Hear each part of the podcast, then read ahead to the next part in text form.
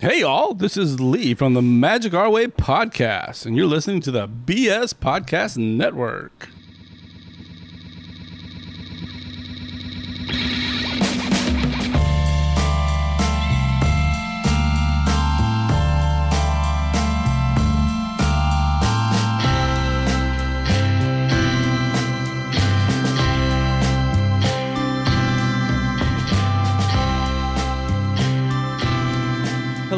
Gentlemen. Welcome back to another episode of the Lukewarm Cinema Podcast. My name is Austin. Today I'm joined with It's George. and it's Chris. Chris. How's your week been, dude? Uh, it's been pretty chill. Um, I'll tell you about the cool things that happened this week for me, or like things I guess that I enjoyed. One is uh, me and my buddies found out that in uh the new Call of Duty, they have prop hunt, like in Garry's Oh, mod. it's like Garry's. Okay. Do you know about prop hunt, George? Yes, I do. I'm I'm familiar. Okay, which super fun ass game mode. It was like even like our friends that like kind of like only kind of play Call of Duty were able to play it with us, and it was like such a ridiculous.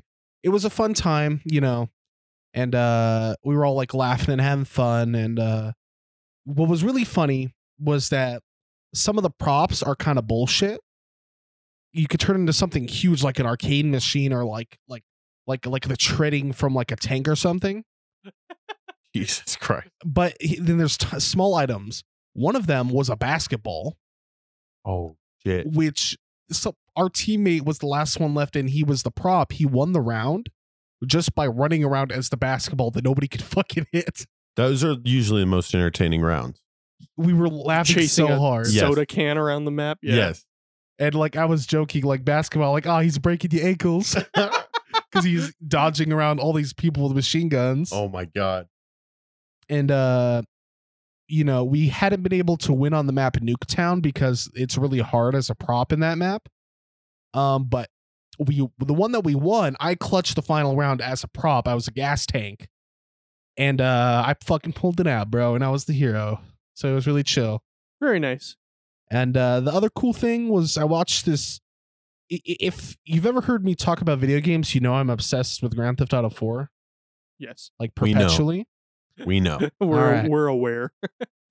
I watched this really cool like video essay about the game, and uh, it was really interesting because like I don't know, it's just it's just one of those pieces of like media that like we all kind of remember, and it was really big brain. He talked about like all like the cultural shit behind it and all that, and I was like thinking of this like when I when I see something smart, like I'll be like big brain and I'll think of something like to add on to it, kind of like oh going off that idea.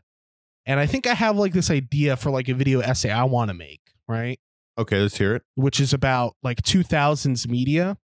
It was kind of like like we live in we we were in this like post 9/11 culture cuz like it's like an, it was like a turning point that like dominated our culture, right? Of course. And like as I see the media that I used to enjoy that came out during that time, like I start kind of like putting all the pieces together. You know, Grand Theft Auto 4 is about like it's about the post 9/11 culture as well as immigrant culture cuz like the main character is this guy who's off the bow and we see how he's regarded when he comes to the country, right? Yes. And then I thought, well, you know, what's another great piece of 2000s media that talks about that? Borat. It's very much like In a roundabout way. Yo. Very- p- political and talking about that point in our culture and like the super like like uh you know patriotism and stuff and um and there's a lot of other pieces to it you know um the album American Idiot talks about that type of like that part of our culture and just like GTA 4 it was like super popular just like Borat it was mega popular during the time and uh it, like I'm just kind of like putting these little like pieces together, and it's really interesting that all these things fit together. And I think I'll probably like write a video about it. So I'm kind of excited about that. Oh, let's go. Sick. That's dope. Yeah, you know how to edit now, so Now I can make a video. hey. And now a quick word from our sponsors. Uh, yeah, so uh, our sponsor this week is my company, Next Act Productions, where if you need podcast editing or video editing services, hit your boy up. Next Act, or excuse me, Next Act Productions at gmail.com. Next Act Productions. coming for you. Is that a threat? with a gun. You got to make them seem like it's a threat, so then they think twice about it. Now they've thought about your company name twice. Now you're in their It's head like- forever. It's like if I'm ever in a car wreck, I'm gonna call Glen Lerner. I don't even know if he's that fucking good at being a lawyer. I just know he has money to spend on the airbag ads. goes off. I'm just like, what if it's like the airbag has his ad on it? you get hit by eight seven seven one five zero zero. You just know. You're just y- your like rib cage is like like shattered from like like the crash, and like blood is coming out of your mouth, Uh. and like the colors are fading out, and you just say, "Glenn, Somebody- Well, with Yes. uh, with all that, I'll jump into to my week because it kind of already relates. But uh, business is doing good. I've gained uh, two more clients that I'm doing work for. Um, the big video edit that I was working on for the last several weeks came out finally. Uh, I got great reception. People really dig it. I got recognition for it. I was really happy. I got paid. Your boy got paid. You know that's always a good thing. Um, so yeah, I mean, I've just been working hard on that. You know, There's a glow. There's a glow to you today. I, I'm not sure if it's the money in your bank account or if it's people gassing you up. uh, both. It's mostly it's George. a combination. George gasses me up. Like I was over here yesterday, just pick up some equipment. I was like, George, be happy for me. He was like, Hey, yo, bro, that's what I fucking like to see. I was like, I knew I George. did. I, I actually hit you with a sarcastic. I was like, "Do you Yeah. want me to start putting you down?" Yeah. He's like, "Oh, Mm. George, you're always bringing me up," and I'm like, "Do you want me to start putting you down?" Yeah. I can, I can, I can do a little half and half. Maybe I gotta Dominatrix. sprinkle it in. he could be like, he- yeah, you could be like, that's great. You're not working fucking hard enough though. Ooh, I, Do you I know- could You know, David Goggins. see. I can only activate coach mode if I have a whistle around my neck. So Is it just like? But do you know, you know Goggins though? yeah, from- uh, do I know Uh, David Garg? Uh, have you seen the Undertaker episode? You have, right? On Joe Mhm. Rogan. I like how he was saying. Um, so David Goggins is a retired uh Navy SEAL. He was like what 400 pounds, and he lost the weight and became a SEAL and was like a badass. And he will text Joe Rogan randomly and just say shit like "Stay hard, motherfucker!" Like just randomly. Did you train today? nice." but like Joe was saying, he'll be like, "Yeah, he'll just send me that shit like every three months or so. Just stay hard, nothing else." I love aggressive positivity. That's that's awesome. There's nothing you could do against it No, it's like th- thank you. because if you're mad about it, you're the asshole. So Yeah, they're just trying to hype you up. Like if I was mad at George for George being like, "You're not working fucking hard enough," but you're working hard. And then you know those are fighting words. Those are fighting words. But anyways, uh, so yeah, that was my week. Uh, George, tell us about about your week because I know you got some uh, some stories yeah, so I mean, this week was pretty uh, average as far as like uh, teaching goes. Like it, it very cookie cutter. I woke up, did my job, my job ended. Boom, on to the next day. But I did do a lot of helping. Helped Cameron's grandma move some furniture. I also um, had a funeral to attend to on Thursday. Oh man, Yeah, it was from. It's like for like a distant family member. Uh, I didn't really know him too well. Like what? It was all in Spanish too.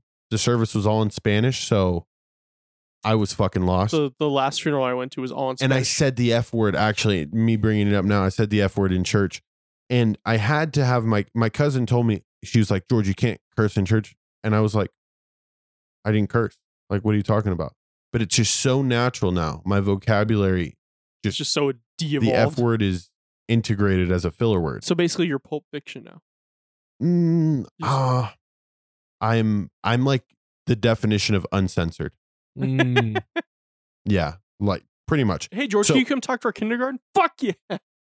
Uh, see, you know, I could turn it on and off. I I, I at least I think I so. can. I at least think I can. I mean, with your students though, can you be a little more like? it's all if I'm comfortable. If I feel really comfortable, like I'm like, I can let one slip. And it's kind of always fun too, because you can test it out. You can let one slip, and then you can see how people react. Gauge it. Always fun as hell. Always really fun. like just looking around the room and then just being like George is like, watch it. and then you you you say it right and you look around and then some of those people that you thought you know now you know him. now you know him just a little bit better um but anyways other than that um other than being the, the most little helpful perfect little boy in the world You're a fucking savage. i watched american idol and i think this played into me being like helpful this week because american idol is such a sad show It sucks now. My mom, my mom was watching it because she was home from work. mm-hmm. and she's watching it and i walk in and like i've seen it's the- so for anybody who doesn't know it's it's Katy Perry, Lionel Richie, and then Luke Bryan. bryant yep And uh it's the softest fucking show ever. Simon Cowell made that show. Yes. So I I've never watched American Idol. So oh, like, like, back in the two thousands. I, would see clips and you know like and I have Cameron next to me as a reference telling me like the same exact thing. What the hell am I watching? Where are the bad auditions? You know, like where are people getting ripped into? And uh I'm getting like this soft, cushy, every song and story is like a like a they go into the person's life and they make you feel really bad for them. And then uh so I've cr- I like literally the last episode of American Idol, there was one guy who went to prison sang one of the most beautiful songs that I've ever heard in my life. I bawled my eyes out. And progressively, like I, I at that point I was like, can't get any sadder, right? They're gonna show me something funny. This show, I just kept crying and crying and crying. and I just couldn't help it because it was just beautiful songs, beautiful stories. And at the end of it, like I just felt like an emotional wreck and like I needed to do good in the world. So Yeah. maybe that's what they're doing. Maybe that's know. what they're trying to do, but that show fucking sucks now. Like, did you ever watch old American Idol? I didn't watch it, but it, but it was so like prevalent in the culture that you always knew Randy. Like, okay, I don't know their names. There's a black guy and the chick, Yeah, Randy and Paula Abdul. and they were they were always very like normal. Like, oh, that was kind of good. Oh, that was bad. And then Simon, it was like he was like the wild card who said, ah, that's shit. Everything is bad. You know, that set the culture right for like Right. all judging shows need that one guy who Because he is went to judge other shows too. real right? Like they have Somebody- Piers Morgan did, did did one. you know and they like they're these judges have definitely messed up they advanced this one cuban guy who sang fireball by pitbull probably one of the worst renditions ever but he was air humping a lot he got he brought them energy Oh, Katy Perry was probably He like, "Yes, I advanced- love him." K- Katy Perry was the only one with the brain and said, I cannot, for the sake of my credibility, advance you. So no, but fucking Lionel Richie Oh, dude, and but- Luke Bryant. So let's just just go. I wonder if You're they have a advanced. Go to now. Hollywood. And he's like, okay. You know, he had a really heavy Cuban accent. He's like, I'm going to Hollywood. You know, like he was fired up. were they in Miami? Uh no, I believe they were in oh actually they might have been. I think they were. Um how many Pitbull that, songs were sang? then they they showed like the, at the end of the show they showed this little trans girl and i know she's she was singing like one of her own songs and it was just another one of those beautiful songs i'm you know crying my eyes out and i'm like oh they are going to advance this chick and they didn't advance her and then all i could think about is they fucking advanced pitbull fucking fireball. He's going to hollywood and this little like 14 year old trans girl is uh Are there even lyrics in Fireball besides Fireball? i realize there is and it's about like eight sentences. And he he hit i would say probably about four of them well. And then like you know there's that difference in american idol. When someone's really good you could be like okay there's the they difference could sing like 10 seconds. You'd be like, all right, yeah, yeah, let's go. And then, yes well some of them are you know what i mean and i think that's the cool thing about this season is uh they've they extend auditions so if they really like a person they'll be like i want you to play this song and they'll like test them yeah, and and challenge that's them cool because that's what it's really like in the music industry. yes Like, not to, not to go, but it's like, so uh, I, I almost went to school for jazz studies. I should have, looking back on it. I auditioned uh, for UNLV jazz band, which is top in the nation. Um, I did my song, and they go, "Hey, do you know this song?" And I was like, "Yeah." And they're like, "Hey, "Can you play that?" I was like, "Okay." And I had a backing band. Like that's the weirdest thing. You go to American Idol, you maybe have like a piano player, Mhm. or you have like a like a you just sing a cappella. Nah, here they were like, it was a drum set player, a bass player, and a piano player. And they're like, "Hey, what song you playing?" And you could just say because like jazz musicians know every song. I'm like, "Oh, I'm gonna play uh my favorite things," and they're like, "Oh, this version." Yeah, all right, cool. We know. Like, oh, bet. Okay. that's pretty those sick musicians are so impressive. yeah. The Just say play any song and they'll just they'll know how to Mhm. play it. and then like the professor uh Dave Loeb comes up like as I'm playing, and he moves the piano player over, and he's just kind of like improvising just like like soul. yeah Like- that happened Yeah, like imagine people as good as him, but like that play every instrument. Oof. So like like that bass A player, savant that bass player in Soul, like she's not looking. Nah, she's fucking doing algorithms in her head. hmm So, anyways, but okay show is bullshit. I know you got more. So Yeah, no. Well, so last thing, uh, I had a little Xbox ponage moment this moment uh, this morning. I was playing on Players Lounge for five bucks against a kid in Madden, and um, the game was started off great. I I I scored a touchdown, then he came down and scored a touchdown. So we're really back and forth. But I had like a, a meeting going on at the time, my school meeting, where they're talking about like reopening schools. I can multitask. Isn't that why you moved your? It's uh, not hard. There's a thousand questions happening, so you know I I'm able to monitor the chat and see what's going on. But besides that, right? I'm playing and I started hearing like these little mumbles, and I had realized I had my Xbox headphones plugged, and he was talking because he was streaming, and so like he started doing a little bit better than I was. I think he got up by a touchdown, and he was like he was like, oh yeah, no, this kid's a bum. He's even got his mic plugged in, mm. and he's afraid to say stuff to me right now. That's why I'm dotting him up. So I was like, li- I put my headphones on. I was like, I'm here, bro. Like, seriously, you're not as good as you think you are because he was running the same plays.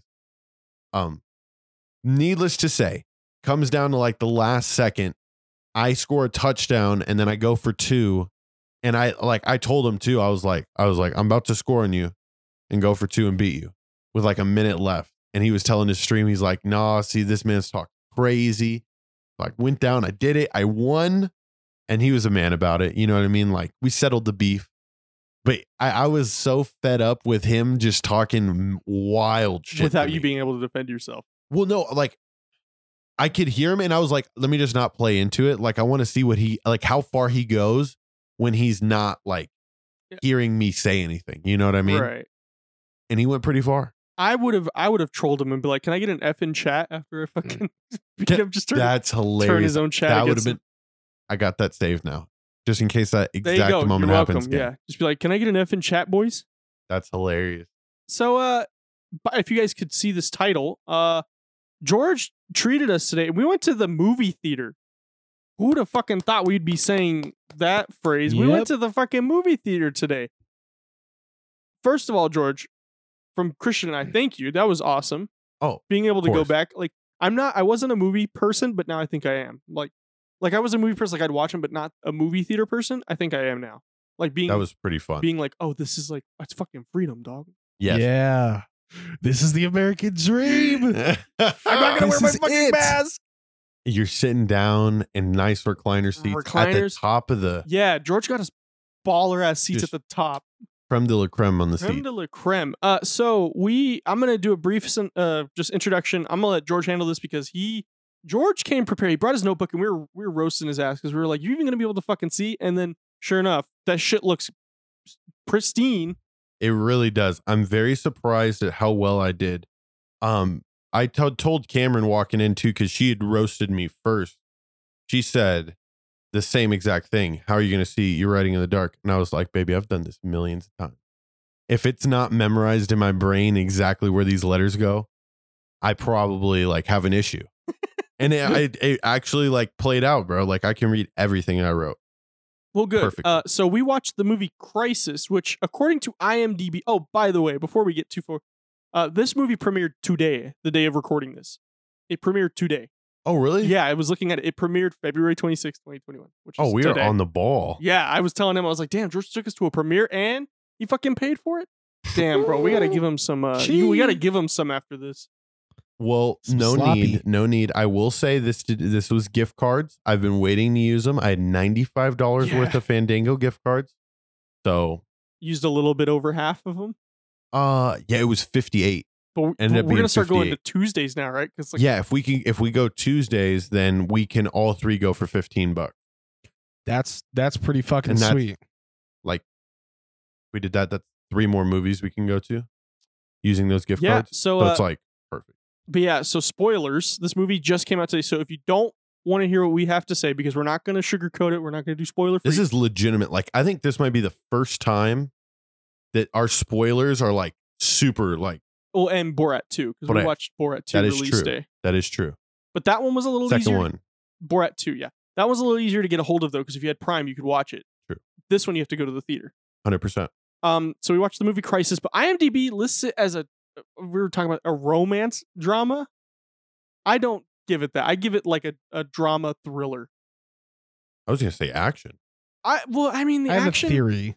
Yeah, the action was kind of there. But uh so basically it is a based on true events movie about the narcotics industry, most most importantly, uh a fake opioid. I forgot what they called it, but Uh, Clenadol or something like that. yeah, something like that. So it's and, and they talk about fentanyl, and of course Christian had to laugh. Um I'm just kidding. I'm not. Ex- I'm not explaining that. Okay. No, don't. if you're in the know, you're in the know. Um, my my theory as to why it was listed as romance is because I bet they put all their information like out to like distributors months ago when the movie was still in production, Right. and maybe what the movie was at that time was different than what it is now, and they just no, they did they didn't uh they just s- s- somewhere it slipped through the cracks to where it's like they didn't take off romance Right. because Um, there was not romance in that movie. uh, if there was, it was like very minimal. Um, but yeah, here in a second, I'm gonna let uh George go ahead and uh take the swing on this. So basically, just a quick synopsis. It's a bunch of different stories. It's about a, a professor who is working on this new drug and realizes it's no good. He tries to go com- combat it with the FDA, going against a non-disclosure agreement, which is always very, very not good to do. Uh, then it's about this mom who it, uh, whose son dies from a quote unquote drug overdose. And then the third part of this story is um, a DEA agent who is working to try to shut down this little uh, little uh, Operation. operation. Pretty deep. it's pr- very fucking deep, but It's like Armenian Canadian cartel status. uh, yeah, Armenian, uh, French Quebec, Yeah. Fucking like not eh, not based in the USA type shit. Yes. Yes. There well the, the I would assume this is all right around Vermont cuz like when they showed the map the one time. Well, they were in they were all in Detroit, yes, and Yes. so and so which is very close it's right there. It's right yeah. on the border. Mhm. Um. So yeah, like the the police officer, the mom, and I don't think the professor was the professor in Detroit. I don't. I think he was somewhere else because he wasn't I do not recall the name of the university he worked at. because he wasn't. Um. He finished at Michigan though. Yeah. um, Technically, it doesn't matter. I think he was detached because what the pharmaceuticals were trying to push was not what the DEA agent was going after. He was going after fentanyl. yes. Yeah, but I believe fentanyl is a part of uh the drug like like that drug that they were making. It's supposed to replace Yeah. fentanyl. Yeah, it was supposed to replace fentanyl. The the part that he was talking about was the was the whatever I forgot the name of it. The main name that was the part that he was he was arguing against. okay. Okay. Um, but I'm gonna let George go ahead and start with his talking points, Yeah, and then we'll so- we'll we'll kind of go around the table. I mean, as, as far as like things go, my first reaction, like you, you got to be prepared for a lot of, uh, lot of changing. I think Oh, their yeah. transition scenes in this movie were pretty seamless at times. Like, Yeah. like you, I, I didn't have to struggle as much as I thought I might, um, because you don't realize how the movie's going to play out, and then like 20 minutes happens, and you're like, whoa, I've just seen like four different storylines emerge how is this all going to play out because Yeah. sometimes i feel films will do really long like i'm talking 10 to 15 minute scenes with one character and Yeah. that really makes you forget about all the other storylines that are going on this movie excelled at that because i think those little short segments i don't think one ever lasted more than eight minutes five to eight minutes. Yeah, and even that that includes the most intense scene in the film you know like Right. it didn't need this huge build up to this one like Well, the epic whole- boss battle the whole movie was just it was just a Yes. giant buildup, and then at the end you were kind of like, Whew, okay, all right. Uh, to touch on that real quick though, um, I had I had bad thoughts at the beginning. I was like, this is moving way too fucking fast. Like I'm not keeping track with every like I don't understand the significance of this person or this person or that person or what this has to do with that. But then when you watch the movie, they all three well, two of them inter interlap. One Yeah. of them is kind of like, okay, this is the more official side of things. Yes This the other two are the the down and dirty. Like Yeah, this is had- what the real world is like. rich white people and then the street like dealers but who are also rich white people. uh yeah but still down and dirty it's I Yeah, would, yeah. rich and proper Rich and prop, rich and dirty old money, new money. yes yes very uh Great Gatsby. great gatsby yes what'd you what'd you think of the transitions, Christian? If you had any, Um, you know, it, what you guys are saying is somewhat different than what I thought because there's it's kind of like a good and bad for me because uh where things you thought maybe were moving fast, I thought like this movie felt like most of the movie was just like exposition, like plot exposition. And then there was like the like big scene. There was like like the standoff type, you know, shootout scene. And uh most of the movie like it felt like it kind of inched along like you know and, and like you could call it a slow burn though which Right. I I don't know if I'd say I'd say it's a negative that it was slow in that sense, but I wouldn't say I didn't like it because it was like, okay, her her son turns up dead. Okay, the professor is getting, you know, he's gonna be a whistleblower. He's getting strong armed. That's like two thirds of the movie right there. That is Right. true. Just That- those things yeah. slowly kind of coming out. Yeah, they unfold. I I I think though, like I kind of agree it could have been done a little better, but I think I kind of liked it because it kind of it didn't feel like, hey, here's this thing. All right, that's it. It was like, hey, here's this thing.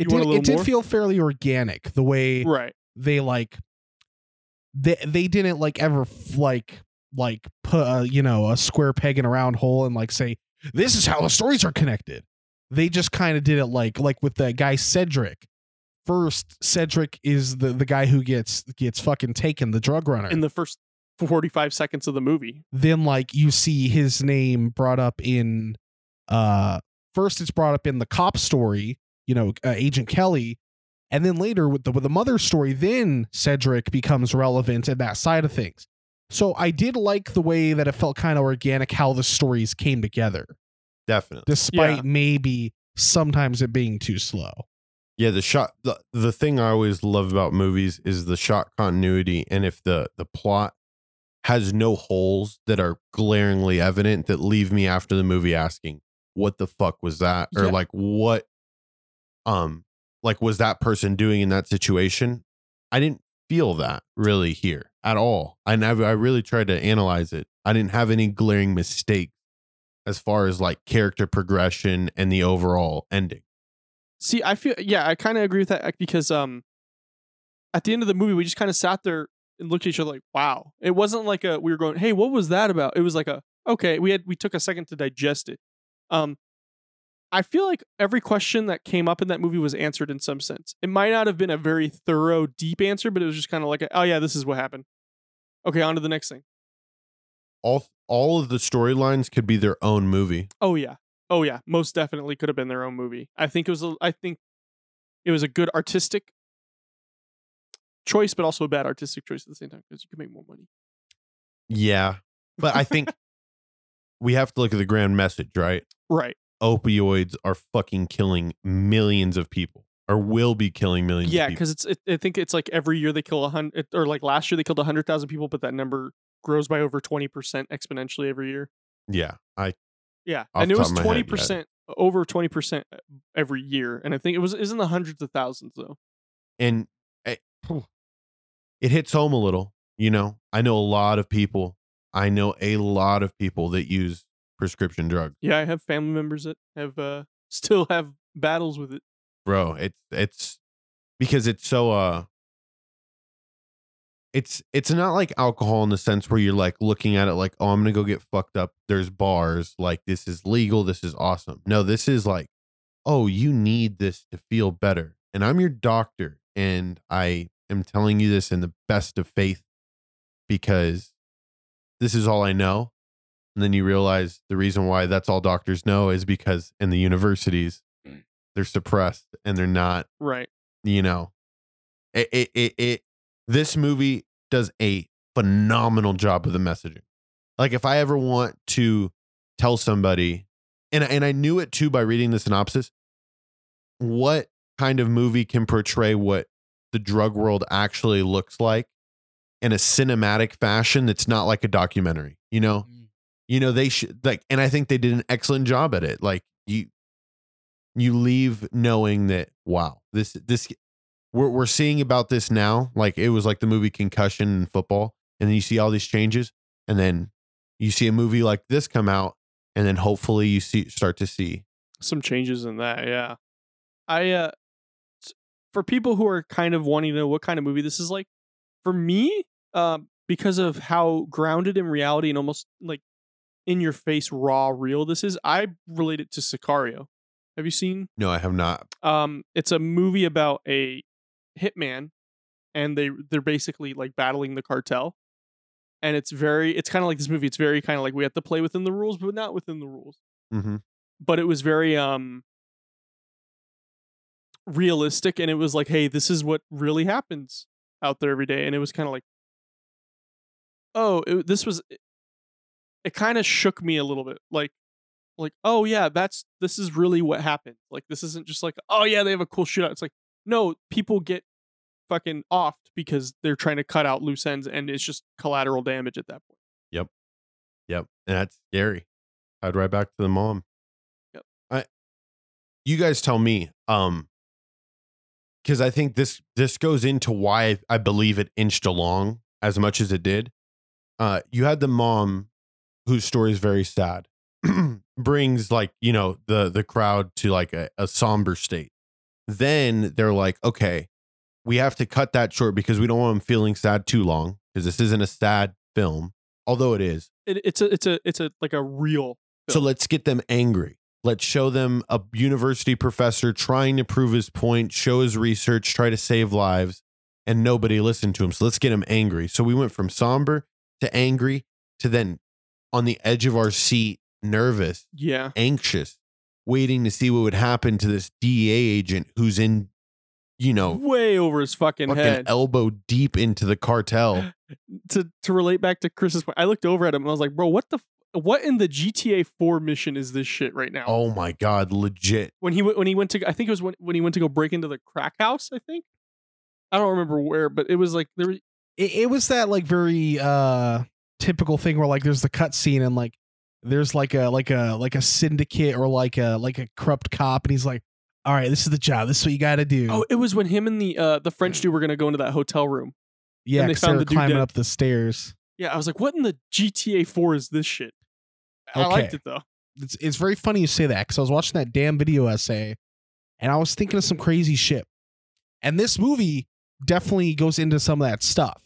The fact that like everything's like, and I like these these stories about like corrupt industries where it's like you know we're rich, we're, we want to make more money. As long as there's a payday, we, we don't care if it's fucking corrupt. Doesn't matter. We'll We'll make we'll make it work. we'll do anything. Do you want to know why they do it? And I put this in here as just a funny Yes. rich white people golf claps. They fucking love golf claps. Nothing rich white people love nothing more. I saw it four times. I I believe in the movie. There was just this overwhelming golf clap. So that's why they do that, Chris. It's just a rich white person ready. We can do it in three seconds. Ready? Three, two, one. That you know that's funny. We just made more money. Yeah.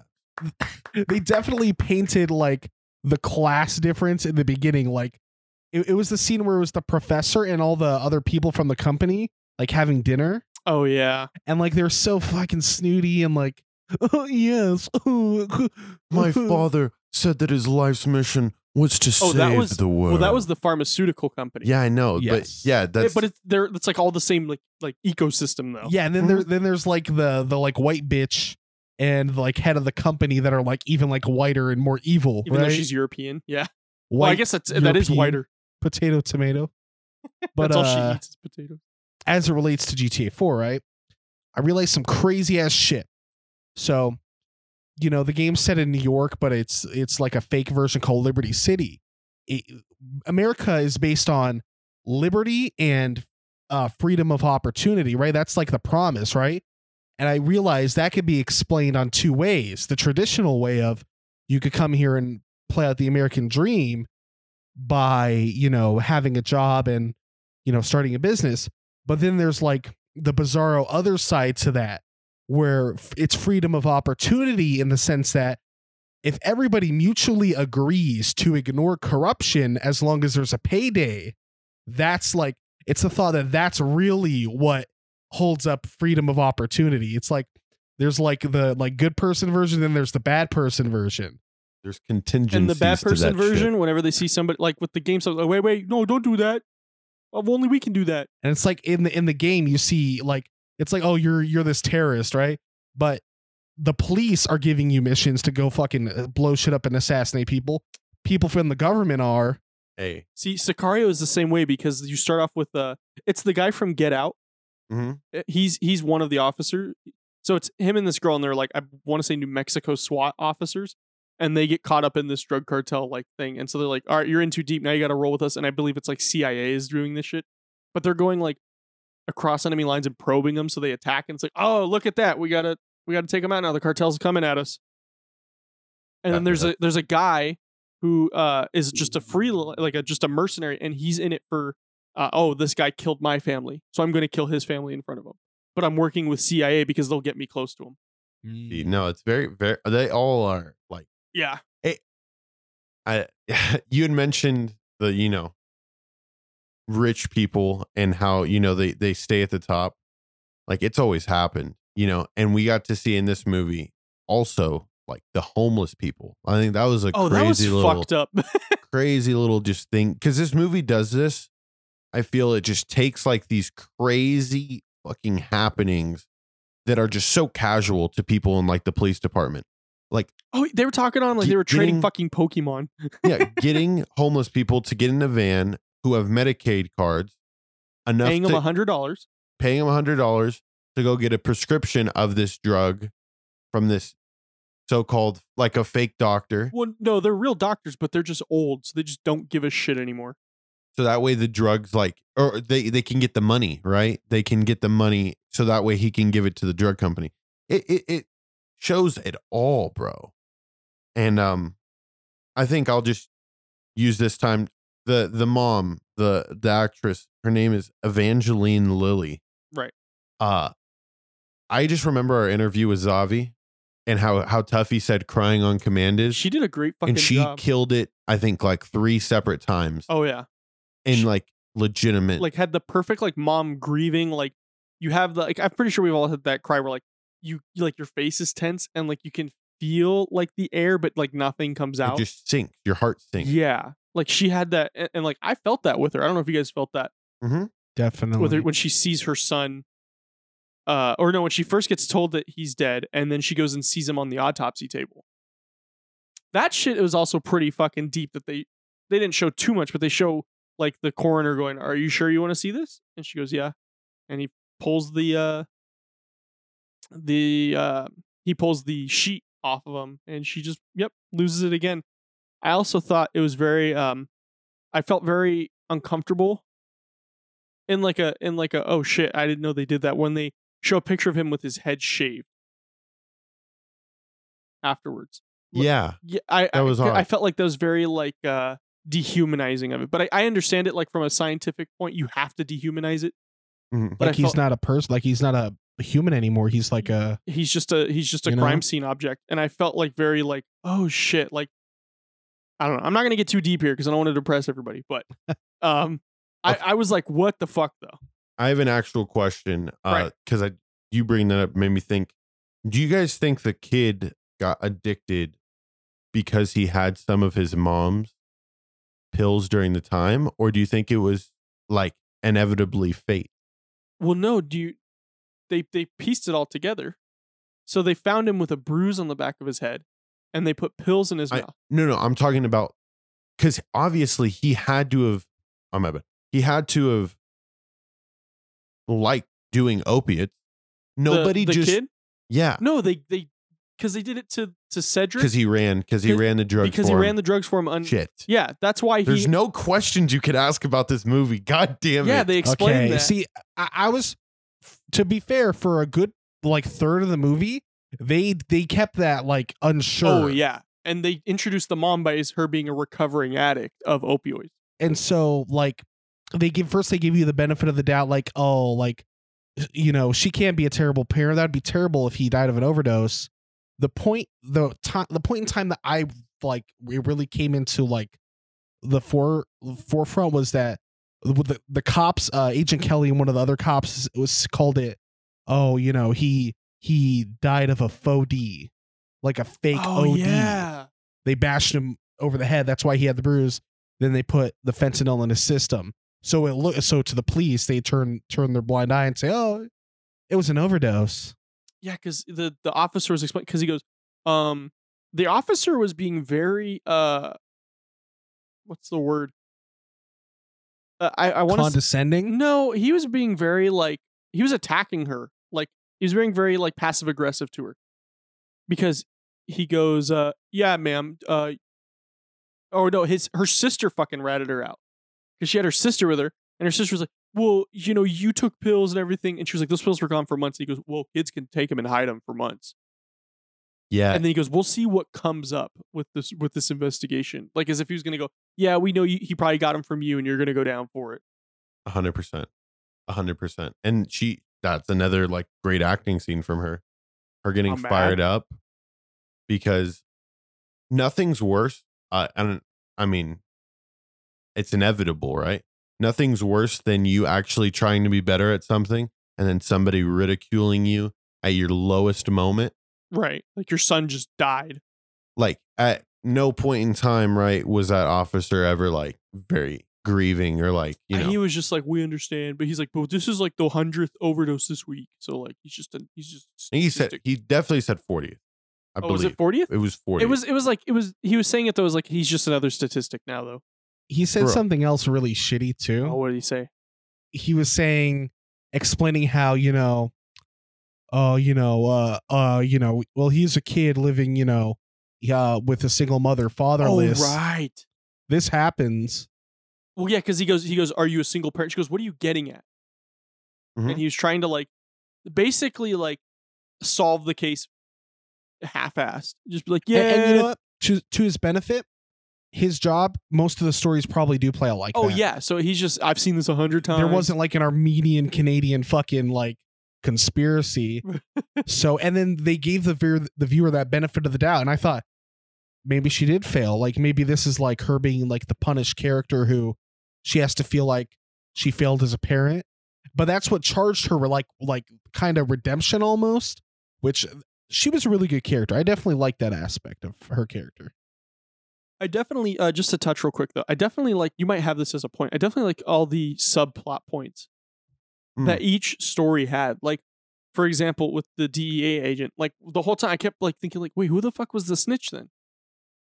yeah. they're trying to figure that out and like they so the reason why the lady's son was killed is because he accident accidentally uh, unbeknownst to him did a, a drug run because he played hockey.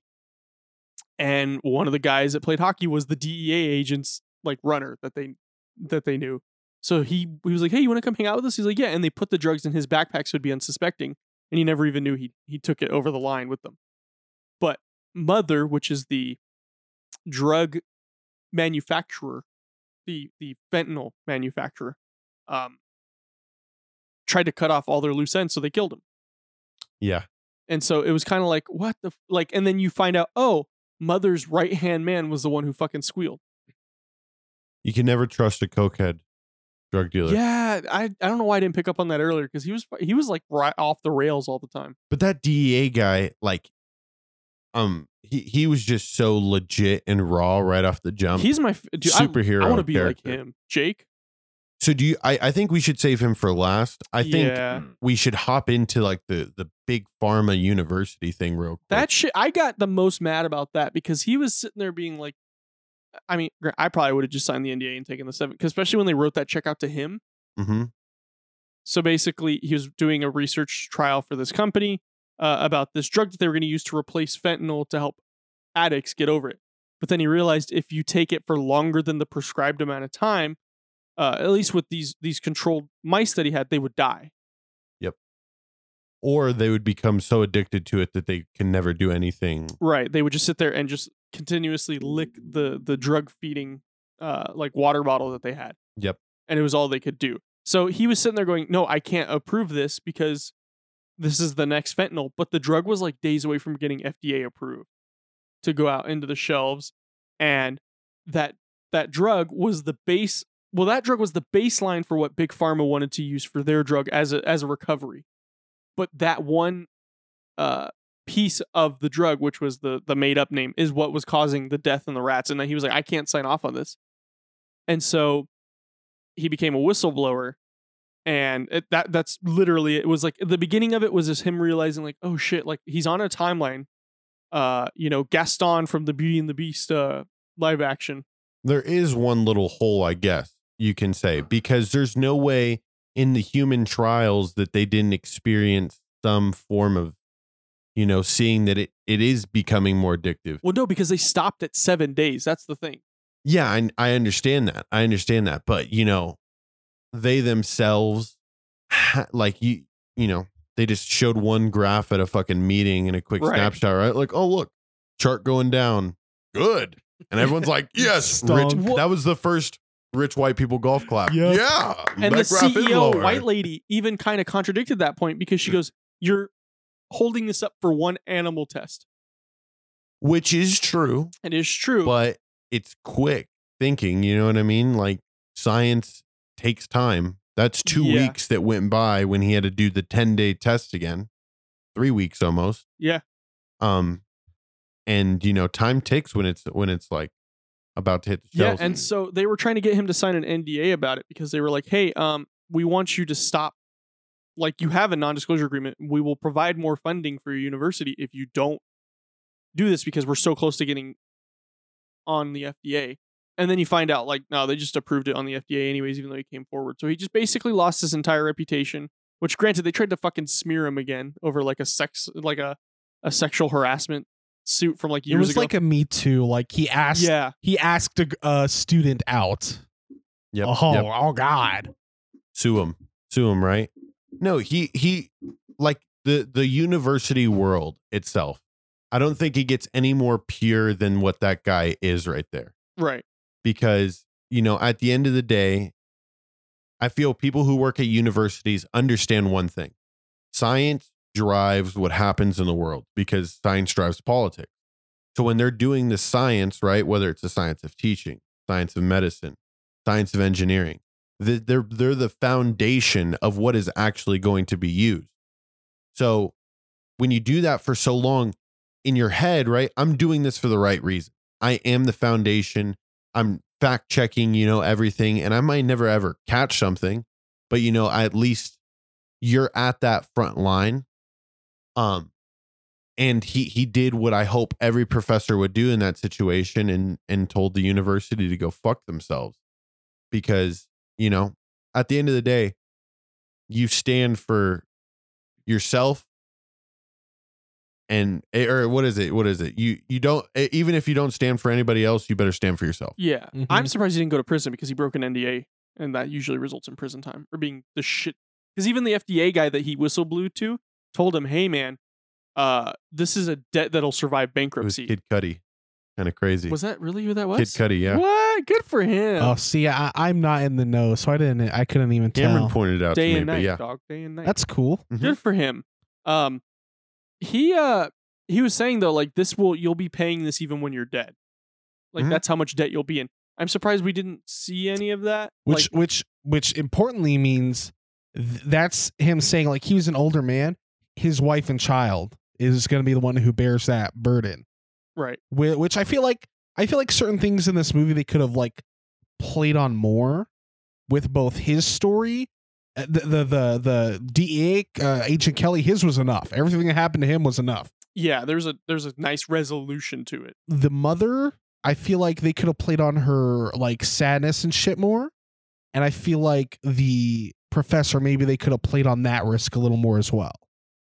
Yeah i i agree Uh, because there is a a huge human element behind what that professor did Oh yeah. Yes. Well, he kept saying, if I don't stand up for these people, who will? Because obviously, big pharma is not does not have their best interests in mind. which is just it's it's bananas to me man But it's true. it is it is That's the I, crazy. I don't know i don't know people let zeros dictate their lives Yeah. I mean, I get Yeah. it though. Like y- your family's secure. You never have to worry about anything. Really? Yeah, no, you Yeah. don't. You uh the only thing you have to worry about is just what's on your conscience, you know what I yeah. mean? But at the same time, right? People who do get addicted to these drugs, you have to have this self-will, I guess, Right. Like you in can't- order to have to understand like it. this isn't it, you know? Like this isn't what this is all about. Well, also, I feel like he. uh so he- then I as soon as I say that, I, I don't mean to cut you off like that. Uh-huh. But as soon as I said that, I was like, I could see myself just sipping a fucking margarita on the beach and like being like, and that's the end of thinking about that. I you could know see what I myself being like, "Damn, seven hundred eighty thousand dollars! I don't remember shit about this trial." see the the professor we showed him they showed him like in like a lot of deliberations in his self Yeah, because he was about to sign it and i like that because i feel like like in like the perfect story he would like stand strong like unwavering from like start to finish. But we see him like deliberate and say oh man this is this is some shit. And i like that because i feel like that's how it would really happen. Mean? yeah, but he was he was going to get screwed either way because they were the NDA clause that he was going to have to sign to get the check said that they would have to claim that oh we made inaccuracies in our test, so they were going to mark him as inaccurate either way. They're going to mark him off as not. Uh, Isn't Yeah. that, it makes you think though about so many things that have actually been hidden because, Oh, yeah. you know, people get paid off and it's like, wow, you know, it's a lot of work. You Well, know, look it- at to Frank find Serpico. something, y- y- it's a lot of work Frank Serpico's on the smallest level. for real. Um, I was thinking, do I have anything else to, to add on to these rich white people and universities? Nah, fuck. Oh, universities uh should not exist anymore. I don't know, but then there Says here's the somebody who has thing. a degree from a university. here's the thing. Universities run based off of people giving them money. right. Students, but most importantly, like big time companies, um, and in places that have like a genuine interest in, you know, having their foot in the door to get those people that graduate from there to go work at their companies or just to keep up what they got going on. It is such a fucking sham, if I'm being honest, because you could do everything on your own. Right. And had this independent study be done on its own, may it may not have the credibility, you know, but at the same time, you have the freedom, just like we do with this podcast, to broadcast it to the world in whichever way we want. Right. It, you're you're confined more by what the universe and they were saying that too, because his friend, friend, uh, who he'd worked for with for many years was like, uh, we are not wanting to jeopardize the reputation of this university because you think that this animal trial is not good enough for this drug to be passed by the FDA. For um, ah, what was their name? The company, the big pharma company. something tree or something else It was like, that? light. like- light tree No, it was like Nola Light or something like that. It was uh RWG. RWGC. Rich white golf clap. Oh, okay, yeah. So, Okay, anyways, let's, uh, let's Yes. just say they were a big pharma company and they that, and they got most of their funding for from them for the last eight years and uh the guy I, I don't I don't know if he was like the head of this of the university or if he was like a dean of students but he was like "W- if we don't have this grant we're gonna barely make by on the money that we get And they need it. And they need to live. And Yeah. I think now it's time to talk about the, the star of the show. fucking badass Jake Kelly Jake Kelly. Uh Armie Hammer is the actor. Armie Hammer what is he what else has he been in because he looks super familiar but I'll look it up. You guys tell me your that you dude know, makes me want to get a fucking impression. murdered and murdered being all black uh Chrysler 300 because that shit looked fucking dope when he was driving it through the slums of Detroit. He was definitely like there were multiple main characters, but like he was like the biggest like protagonist material in yeah. this movie. And then after him would be the professor and then the mom. yeah, okay. And s he's just like unwavering, right? So, you know, he like the whole point of his side of the story is like, you know, the, the fentanyl, you know, overdoses and sales is so fucked up that like and out of control that we have to do crazy shit, crazy undercover shit to stop these people from like selling all these drugs, right? Kid to live a triple fucking life, basically. and like his like what he has to do is so like twisted and like nerve wracking that like he he's likable because you always see his demeanor stay under control.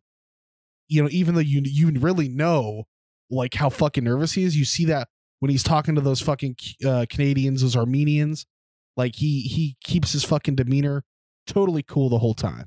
I feel like he was more scared of the Canadians than he was the Armenians because the Armenians he would like talk shit to him, call them bitches and shit. They're like on the same team. They're like I think ear- Armenians and Canadians. early on though, he knew mother was the was, the head. Like, Yeah. you know, Mhm. the mother.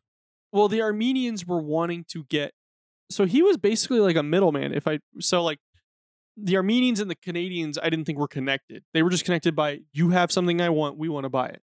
Oh, you're Mhm. you're right because the whole like operation was if you can get them all mixed into one fucking We can thing. we can slam all, and they were trying to get the Chinese in on it too. And Everything. Well, I mean, it, it it's insane how easy it is, or like for drugs to get across. You know, wide Oh, yeah. open border. You can get fentanyl from China easy, and then you know if there's lack borders, like it's in so easy. right, and and uh you you get to see his uh one thing i wrote down was like his best friend right which was also the director just like his buddy so like you got to see Oh, him yeah. that was like i guess his softer life that he lives for about you know two minutes well, I feel like his- walking between badass movie scenes well, I feel like with him, it was it was him still being. I feel like his softer side was his sister. You got to see him as a human with his sister. I changed that. I changed that because I think he loves his sister enough to save her, but his sister doesn't love herself Oh and yeah, he hates that. yeah, And that's why I think the times he had with his partner, right, which was the director of the movie, that was his like chill level. Like because you could see it when, you know, obviously his partner gets shot in the neck right in front of him. Oh, that shit it's was a like different feeling. He reacts way differently to that than he did when he saw his fucking sister, you know, cracked out in a right. He almost blew a in a trap junkie's house. brains out in the fucking trap. house. That was crazy. That I was thought, hilarious. I thought he was gonna do it. I thought he was just gonna be like ah collateral, bow. yeah. fuck down. I think that was that, That was, was his exact line. that dude, uh, he was like my favorite because he was fucking. He's just badass, but he was badass, but not being like I'm invincible badass. Like he was like I'm badass because I'm fucking hardened because of the shit I have to deal with. What I liked about him was that first they root it. They like they they try to root all the stories in like the same thing, like opioids, big fucking problem, right? Which like this movie f- functions really great as like a dramatic expose. I, I love the movies where like it has the drama and then it like puts the stats at the end of the movie. This movie fucking did that. Badass, right? He, now he now he- the agent Kelly, his relation was that his sister is a junkie and he really has to fight hard to help her out. And he sees how susceptible she is.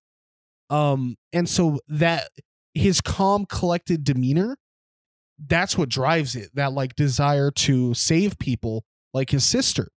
And then it plays into the mother's story uh you know the not his mother but the the mother who's like the other like main character. And you know their stories get tangled up together. And um you know he sa- he comes back to save her when she when she confronts mother. And uh you know he just says you know i helped you because you remind me of somebody.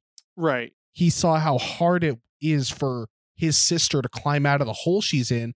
And she looks at that woman and says wow you know you have kind of this determination you turned around your addiction and you have this determination about you so it was kind of cool seeing those two stories come together really They're gonna hook it. up. If in the sequel. if the movie okay and here's the thing like i said certain things if this wasn't three stories certain things could have been more fleshed out and i feel like that would have happened Mm-hmm.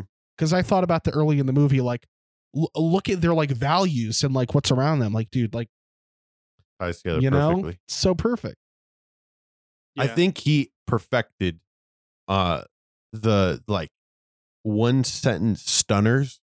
His one liners in this movie at just the most perfect time. Do you have any specifically like you wrote down or? Well, I, when you ever you said uh like when he like told the junkie, it was just like a super calm.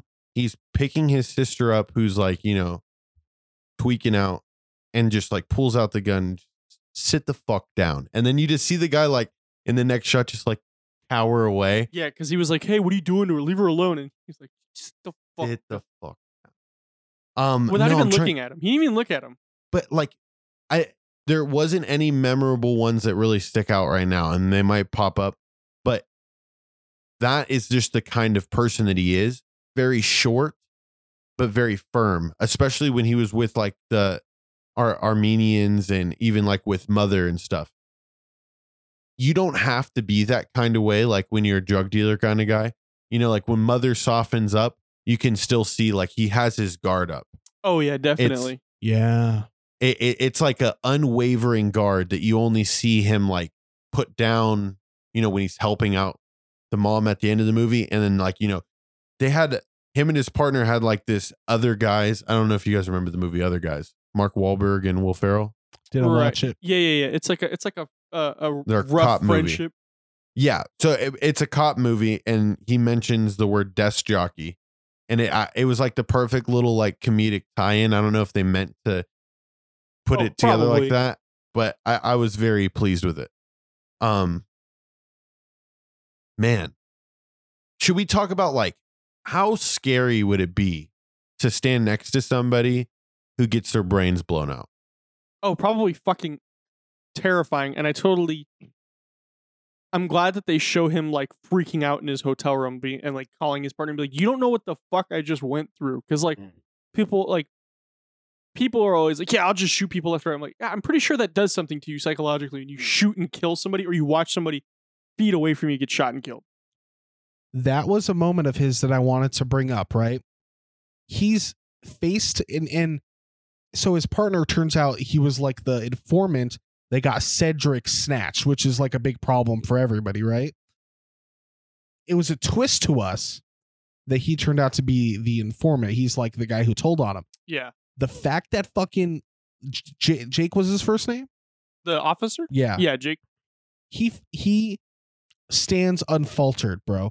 Like he had he his he's so collected that he fucking stood strong and didn't like react or flip out when his partner w- w- got his brains blown out and blood across his fucking face, right? That was like the Chad fuck. That was like a super Chad moment of his. Well, he was sitting there like, "What the fuck?" But he didn't do. It, he just sat there and was like, "Okay." if you can act with your eyes, maybe there's an there's like a if you go to acting class, you know, chapter 17, acting with your eyes.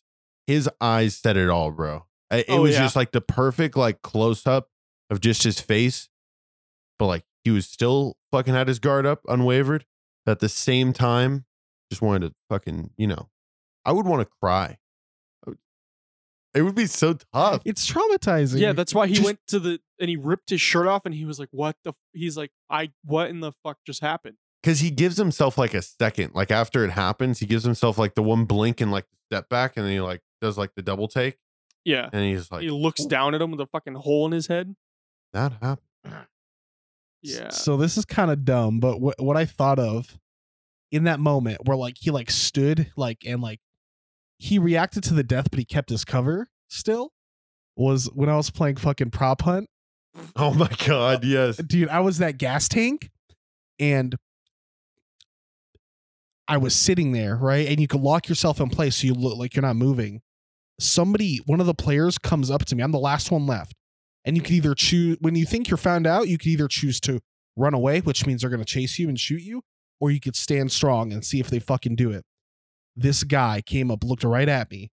He was looking directly at me. He looked at the whole other fucking room and he was thinking about it. And I chose to stay. I chose to not press the fucking button and run. And he didn't fucking get me. And he walked That's the fuck badass. off. as you that's can tell. Chris is more brave than Jake Kelly from the DEA. Far more brave.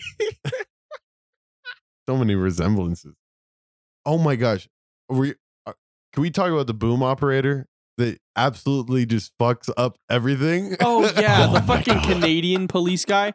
So they're, they they have a surveillance van that Jake Kelly's partners in with the with the Canadian police, and the Canadian police is like, "Oh, I want to have a better look if we're gonna send our guys in there." So he has like a boom mic, and he's walking around the outside of this warehouse where the deal is supposed to go down, where Jake is supposed to see the the the stuff, and Mother's supposed to deliver, and they're gonna trade off the deposit money, which is like a million dollars and the boom operator like bumps into a fucking barrel and they're like wait what the fuck was that so they send a guy out there and they it starts the shoot off it's just like such such a like this movie has just it's crescendoed.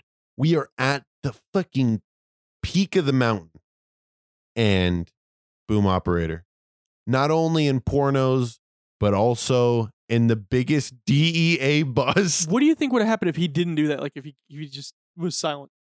Do you think they would have gotten both the Armenians and Mother and his group? Well, I don't see how their fucking brilliant plan of backing in two trucks loaded with men is just any better. Like, that's dangerous as fuck. Well, no, the his guys were the Armenians. They, their whole plan was to go in there and kill them, or at least capture them. capture him, but he was going to bring the Armenians in, and I think the Armenians. I think he had it laced up like, okay, they I were have, going to keep this going. Like they were going to keep the ruse of bringing the drugs in going. yeah, because then they could they could have a paper trail. I don't know. Well, there was a shoot. because I know he was supposed to have the Armenians show up to the warehouse because he was supposed to get the rest of the money, Yeah, and then he was supposed to. uh and they bailed. Well, because they, or maybe it was. I don't know. I, I maybe that's a plot hole right there. Is like what happened because they kind of mentioned the Armenians. Oh, we don't have enough on them to prosecute him.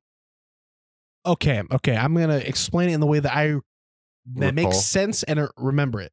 So he has to remember. They said we have to tie together these Canadian fucks and Armenians into one deal to make this make the fucking bust to incriminate both the motherfuckers. So M- mother, his guys were selling the fucking pallets of ketamine or it was fentanyl, but ketamine, haha. But and the they were selling it to the Armenians. Hmm. And that's why the Armenians were coming in with the truck. So you have both ends of the crime. I am buying fentanyl. I'm selling fentanyl. I can't shake two opposite him, but but you understand what I mean. Yes. So that was the connection, and then it's like, we got them, boys. Roll in, take them all the fuck down. Like Well, the the reason why the shootout happens because the boom operator did it, and then it's kind of like it's kind of like a game where like you're not supposed to. It's like a stealth mission. If as soon as you set it off, it's like, oh fuck. Well, now we got to do this shootout. So the trucks that actually did come in were police trucks. I don't think they were the trucks that were meant to pick up the fence. Yes, because the police were on standby. Because this right after the deal happened, that was when the bust is, was supposed to pop yeah, pop off. like a double pop. Yeah, I don't even think it was trucks. I think it was cop cars. They were legit cop cars. they were like cars. the like the GTA FIB vehicles. Why, they look like Crown Vics. Back to this boom operator. okay. He got what he deserved. um wasn't there like a moment in this guy's fucking head after he bangs into this where like he hears like a silence go throughout the room like shouldn't he have known like they were just talking right and then you bump into this and then they go silent i would have started sprinting Yeah, like and i would have darted you're bro you're in Quebec, Canada, so you speak French, and you hear mother in French tell them like, "Go check that shit out." and he had no self-awareness to be like to use it as like a uav like oh my god footsteps footsteps let Well, me Tell me why he had an assault camera. Yeah, yeah. Well, it was you. It was like a a dish on like an on like an AR-15. It had like a stock, a grip, and the fucking holographic, and it was a camera. It looked like the fucking Ghostbuster gun. I saw, Oh I saw, God. I saw a meme where like it's like a camera tripod and like camera accessories Oh yeah. like oriented to look from like if you're look, just looking real quick, it looks like like an AR-15, and the meme is like, "Tell me why any citizen would need this." and I saw that scene and I'm like, he has the assault camera. I remember seeing that. I actually remember seeing that. Oh All my right. god. Well, uh, so we're we're kind of running out of time here, so I'll, we'll go to Christian first to make any closing points, and then give us your uh your pineapple reading. Okay, two two things I want to touch on is first, I love this type of like like uh corporate corruption movie. It reminds me of a movie called Erin Brockovich. Don't know if you guys have seen it. I think it's Nicole Kidman that was in it. My mom liked that movie, and so then I saw it. Basically, this fucking oil company is uh they're they were dumping water. Uh, what was happening? There was chromium in the water. It's like this like it, it was like a carcinogen, and basically the, the company was dumping the the the they were like doing tests or dumping waste and so there was a carcinogen in the water people were getting health defects in a bunch of different places that the company uh like was prevalent in in different states. So basically it was a payoff situation where they paid off the families, you know, to not like say shit about it. Basically, this woman uh she's working at like a law firm. She catches on and she goes on this huge like personal investigation. Like and like she's not like an investigator. She, just applied there for a job and she's like, "Oh shit, I just uncovered this thing." And um it's like the same thing, you know, they pull all the like the greedy moves to try to like offset her. They send lawyers to threaten her and strong arm and say, ah, you know, we'll fucking beat your ass in court. And at the end of the end, you know, at the end of the movie, it ends with like the court case. Like she riled a class action lawsuit, and the company even tried to pay her off like a million dollars. And she had to like hold strong and say, no, we're getting this class action lawsuit. I'm exposing you, motherfuckers. Um, and th- it was very similar of a type of movie. And that also reminds me of something that happened in real life um i- if you don't know about like the gay frogs the alex jones thing basically this pesticide company said that their pesticide was safe but like and people were saying no it's not safe so they made a team together to like test if it's safe or not the lead guy the lead like scientist guy found out bro it's it's like warping the genitals of wildlife and the frogs are turning into hermaphrodites hermaphroditic Oh my god. and guess what? They they kicked him off the team. They they slandered him just like they did this fucking professor. Um, all all this terrible stuff. They tried to ruin his uh, reputation just because he had the proof, the data. Like, no, this is not safe.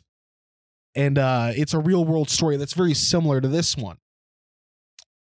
The interesting thing that I thought of that I wanted to bring up was a, a different way part of the plot could have gone so the son was basically a, the the the son who got killed. He was like a liability. That's why they killed him, right? What if? Then I th- and I thought of two versions. One, because early on in the movie, I thought a version of this experimental medication was going to be the thing that killed him. Very early on, I'm like, oh, that's probably how they're going to connect the dots. Turned out that Yeah. wasn't true. I was like, wait, how how does he have it but nobody else has it if it's waiting approval? Exactly. And and first before I thought of that, I thought, oh, what if because he's like athletic and in sports, what if like for pains he started taking this medication and then sh- you know the mother has to expose like the corporate shit in order to get Yeah. justice for her son I could have went that way. which which i i in a way it did happen but then it ended up her story ended up she just got revenge on mother right mm-hmm. now the other way i thought it can go was what if like to help his mother he started doing like trials started doing like medical trials it was like oh it was just a job and it turns out that he was he was like the one like fucked up human trial Oh, that got killed. Damn. and then that deep. that's the mother's like connection. It's like because because it, it obviously would have made no sense that he'd be like a fentanyl addict. So it's like oh no like he's he was like this good son like oh picking up groceries for his mom and like i want to help out around the house. You know I, I thought this medical trial ad thing would give us some money and i you know so it was like a hypothetical like they could have done some different stuff there Yeah. i wouldn't say i disliked how it went but i like i like to brainstorm those things I want to know how much architects make in Detroit if the little boy has to help by getting a job. No, for real. they, they kind of had a nice house though Well, yeah, she's an architect. They make You know. fucking. That's what my dad went to college for, and he was like, "Yeah, I'd have to go get my master's to do anything with it." That's what most of them do, man. So, what do you what do you rate this? Um. Okay, and we're do- we're back to out of five pineapples. Right. Okay. Mm. I think I'll say four. Four out of five pineapples. It was pretty good. I felt like the three stories they intertwined very well. They the motivations all the characters were good and their motivations were really good, and you like them. Um, and there was like some cool twists and like thriller moments. Um, the negatives being that it at parts it was a little slow and because of the, like the, the three stories unfolding i feel like certain parts of the plot didn't get to flesh out So the three characters, I feel like they had like this emotional thing going on that could have been fleshed out more if it was a longer movie or if it was like separate movies. Yeah. Um, but it's like not like oh it should have been that way. It's it's more like I like the way it turned out, but it could have been better. Mhm. So that's why, and obviously, I really like this story of like this like expose of like a social problem in a dramatic form. I really liked it. So four to five pineapples. phenomenal. I'm gonna hop in. Uh, things I loved about today's movie. First off, going to the movies again. Yeah. Uh, popcorn. Everything was cheaper. We're Oh, talking yeah. six fifty for a large. I, me and Cameron, like, and I've, I've, we've gotten the same exact thing, right? Large popcorn, two large ices. We each get a box of candy. Used to cost me right around thirty-five to forty bucks. Twenty-four bucks tonight Yeah. Nice. Not- not like crazy unreasonable. I was able to do that. I loved that. I loved that we had a person to our right. Tripped you out. Um, I I could not stop count. Well, I did eventually stop counting. After about seven times of him going down the stairs, I wasn't sure if he had like family down there or like what was going on. But he would go down, and then he would come back up like four or five minutes later, and he did this. I have eight times here was written down last time, and he did it like four more times after that. Just crazy. I don't know if you guys saw him. He was just I did occasionally. I heard Walking. him once, and it sounded like he had a bunch of keys, and I thought I it thought might he was be gonna fucking kill me. If I'm being honest, I was Maybe he was uh because I know they do uh they have people that check on the theaters. yeah, So he could have been like an employee. possibly, possibly. I stared at him at a point in time, like about the about time eight, because like obviously I got I took a little bit of an edible before I went, so I, w- I'm in that state of anxiety where you know if stuff is going haywire, like a person continuing to walk to my right, I get nervous, and then that's all I could think about. I was like, oh, this guy's gonna fucking kill us. I was like, I was like, and then it. This is where it's really fucked up, and I'll keep this short. It's kind of messed up that you can see where people are going to sit in a movie theater. Imagine if the guy from Aurora knew exactly where you were going to sit and you could Oh fucking see where people can sit before any movie. Legitly any movie. Yeah. Oh no, that's fucked up. Isn't it? That's scary, bro. Dude, we need Isn't to call it? the fucking media. Isn't that's it? fucked up, George. That's bad. I was like, we were in the back row and I was like, they could have bought the two seats right next to staircases. And then, you know, like, bro, we're toast. Like, we're done. Yeah. Okay, all right. And if you want to like take it to another level, like what if somebody worked at the movie theater and he like wanted to do that. and he like planted bombs under like all e- each seat that was bought. There's like a bomb under it. Oh my god! Like and it's It's bad. it's, it's fucked up. But like That's not okay. our our culture has like led us to expect terrible things. Okay, so don't oh fucking me for making a joke. Okay, last thing. Uh one thing that I love about movies and that this one showed a handful of times in their transition scenes. Like B-roll, so like those in-between shots of the city and the like at nighttime with the lights and then the ocean. There is something to be said about that and seeing the cars move in traffic. I I don't know. It kind of like caught my eye and I was like you guys had a, everything in this movie we're talking about a good overall message and morale. This is gonna get four and a half uh pineapples for George. Um, very close to a five. Like I want to give it a five. Four and a half. yeah, Oh yeah, sorry, I got 4.5. my math confused. not forty-five pineapples. There's a decimal in between. Niggas from the math problems. Oh my god, Forty-five pineapples. dude! But oh, this it had twenty-five on Rotten Tomatoes, Yeah. What? and I yeah, don't agree. what the hell? Because IMDb gives it a seven and a half out of ten. Which that's not twenty-five percent. Rotten No. Tomatoes. That's horrible. Yeah. Honestly, Rotten Tomatoes has They're part of Big Pharma. Those fucking pricks. No, no, dude. I they've lost their credibility. Like I I already don't take critics like any type of critic thing in high regard, but like remember what they did to Dave Chappelle, Mhm. and like there was like a charge to get him to to rotten like terrible movie because he said something that pissed off the political mob. Bro, Yep. fuck Rotten Tomatoes. They can eat my ass. That was a good movie. Yeah, it was. Austin. Uh, I'm gonna give it the same rating. I'm giving it a four point five out of five. Uh, almost a five. There was some things I was like, okay, this isn't the best movie. It was a damn good movie. Um, I got definitely Sicario vibes, and then the beginning I got very like Pulp Fiction Tarantino vibes because there's Mm. just like there's all this shit happening. Uh, one of my favorite parts, though, which is probably the most fucked up part, is how Jake like stages a fucking crime scene because Yes. because the mom goes and kills mother. So uh, during the shootout, mother gets away from the warehouse, and uh, mother or the the mom hires a, an uh, uh, Private investigator, yeah. PI to get info on like who gave my son drugs.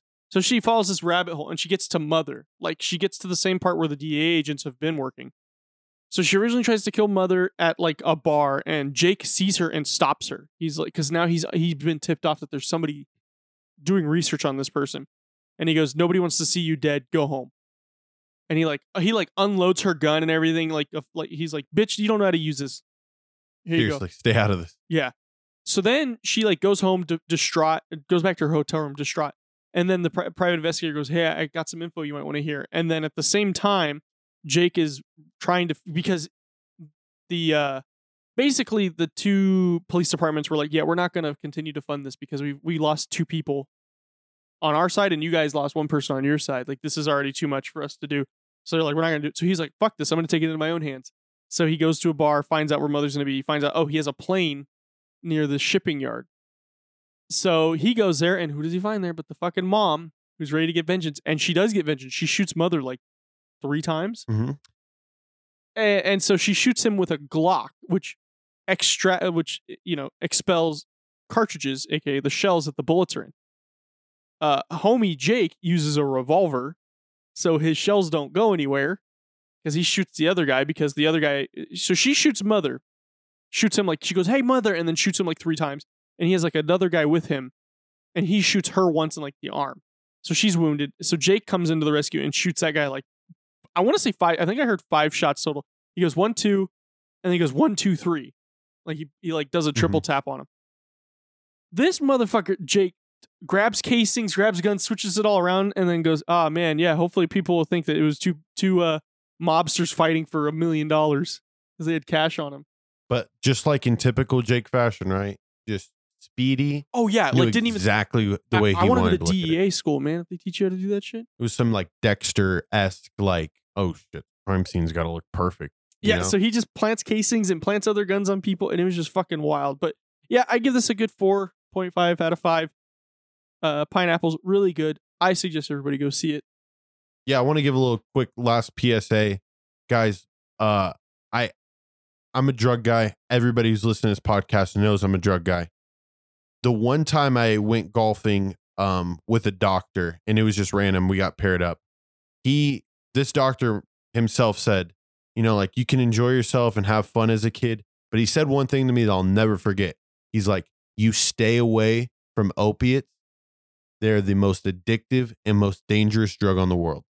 And this came from a doctor, and it Yep. stayed with me to this day. I always, and I, I, we were talking about it before. We know people that do these. Okay.